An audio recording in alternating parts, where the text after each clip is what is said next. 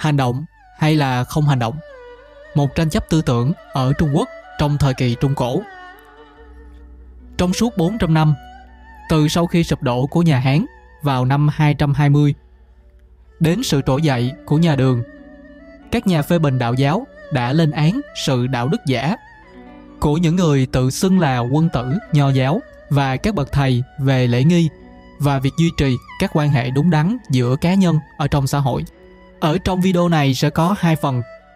Phần đầu tiên sẽ nói về một người theo đạo giáo ở thế kỷ thứ ba, tấn công một tầng lớp quý tộc thượng lưu nho giáo, khoác lên mình vẻ ngoài hào hoa nhưng đạo đức giả người ngụy tạo ra những nguyên tắc đạo đức thanh cao, trong khi bí mật tham gia vào những hành vi đồi bại và phóng túng còn ở trong phần thứ hai là tình thế đã thay đổi vào thế kỷ thứ 8. Hàng Vũ là một trong những nhân vật chủ chốt trong sự xuất hiện của tư tưởng tân nho giáo với tư cách là hệ tư tưởng chính thức của nhà nước.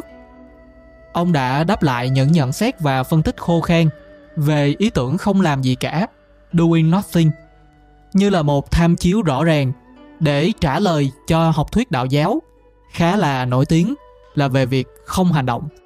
Sau đây sẽ là phần thứ nhất, người được thế giới gọi là quân tử, là người chỉ quan tâm đến luật đạo đức và tập trung vào trau dồi các quy tắc về lễ phép.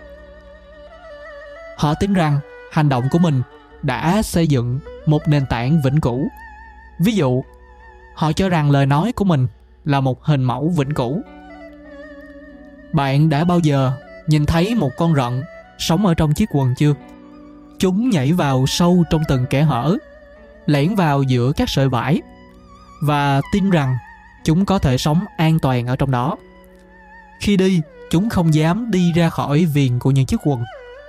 Khi di chuyển, chúng cẩn thận để không thò ra khỏi ống quần.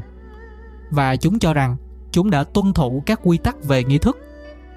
Để giải thích thêm, thì con rận được ví như là người quân tử của nho giáo, còn những sợi vải hay là chiếc quần là những khuôn phép và lễ nghi của nho giáo. Tiếp tục, khi chiếc quần được ủi, sức nóng trải lên từng sợi vải như lửa. Ngọn lửa lan rộng, những ngôi làng bị thiêu rụi và những thị trấn bị hủy hoại. Thì con rận trú ở trong quần, không thể trốn thoát.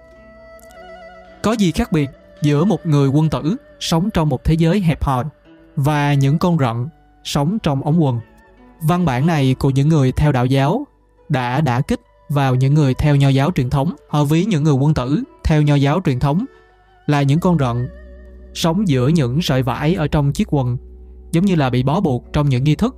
Và khi chiếc quần được ủi, tức là có những thách thức ở trong cuộc sống, hay là khi có một chuyện gì đó to lớn xảy ra trong cuộc sống, thì những con rận này không còn chỗ để trốn nữa. Ý muốn nói là khi những quy tắc ở trong nho giáo không còn hiệu quả ở trong thực tế, và nó chỉ mang tính lý thuyết, thì những người theo nho giáo lúc đó mới nhận ra.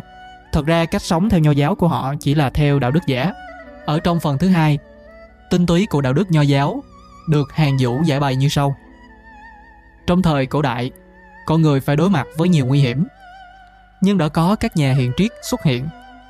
Họ đã dạy cho mọi người cách sống và cùng nhau phát triển. Họ đã từng là những người cai trị và những người thầy.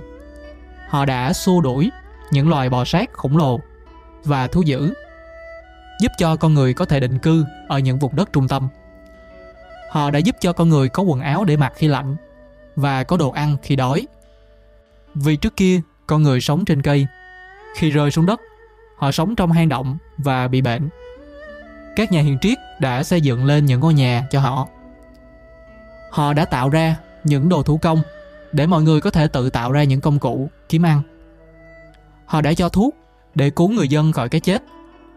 Họ đã dạy cho con người cách chôn cất và hiến tế để khuyến khích lòng biết ơn và tình yêu. Họ đã thiết lập các nghi thức để tạo ra trật tự và sự ưu tiên. Họ đã tạo ra âm nhạc để giải tỏa nỗi buồn. Họ đã tạo ra triều đình để chỉ đạo sự lười biếng của con người và những hình phạt để loại bỏ sự cố chấp. Khi con người lừa dối nhau, các bậc thánh nhân đã phát minh ra những thứ để con người có thể trung thực hơn, như là con dấu để tạo một dấu ấn riêng như là ngọc tỷ của hoàng đế, không thể bị làm giả. Khi con người tấn công lẫn nhau, họ đã xây dựng lên các bức tường và những thành phố, tạo ra áo giáp và vũ khí để tự vệ. Vì vậy, khi nguy hiểm đến, họ đã chuẩn bị cho con người tất cả mọi thứ. Khi thiên tai xảy ra, họ bảo vệ con người. Vậy mà bây giờ, theo chủ trương của đạo gia, là không làm gì cả như thời thượng cổ. Điều này giống như là bảo vào mùa đông cho dù có lạnh đi nữa, thì cũng đừng mặc áo. Khi khát nước, thì cứ để cho nó khát đi. Làm như vậy không được. Đói thì phải ăn. Thấy trẻ mồ côi thì phải giúp. Thấy người bệnh thì phải chăm. Tóm lại là phải hành động.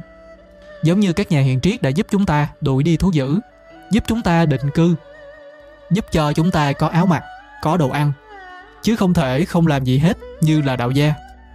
Đây là toàn bộ nội dung của số ra lần này đừng quên nhấn đăng ký để không bỏ lỡ những số ra tiếp theo nếu bạn có hứng thú đến những chủ đề khác, thì có thể ghé thăm những kênh khác của Quỳnh Đạo Podcast. Còn bây giờ thì mình xin cảm ơn và hẹn gặp lại vào video ngày mai.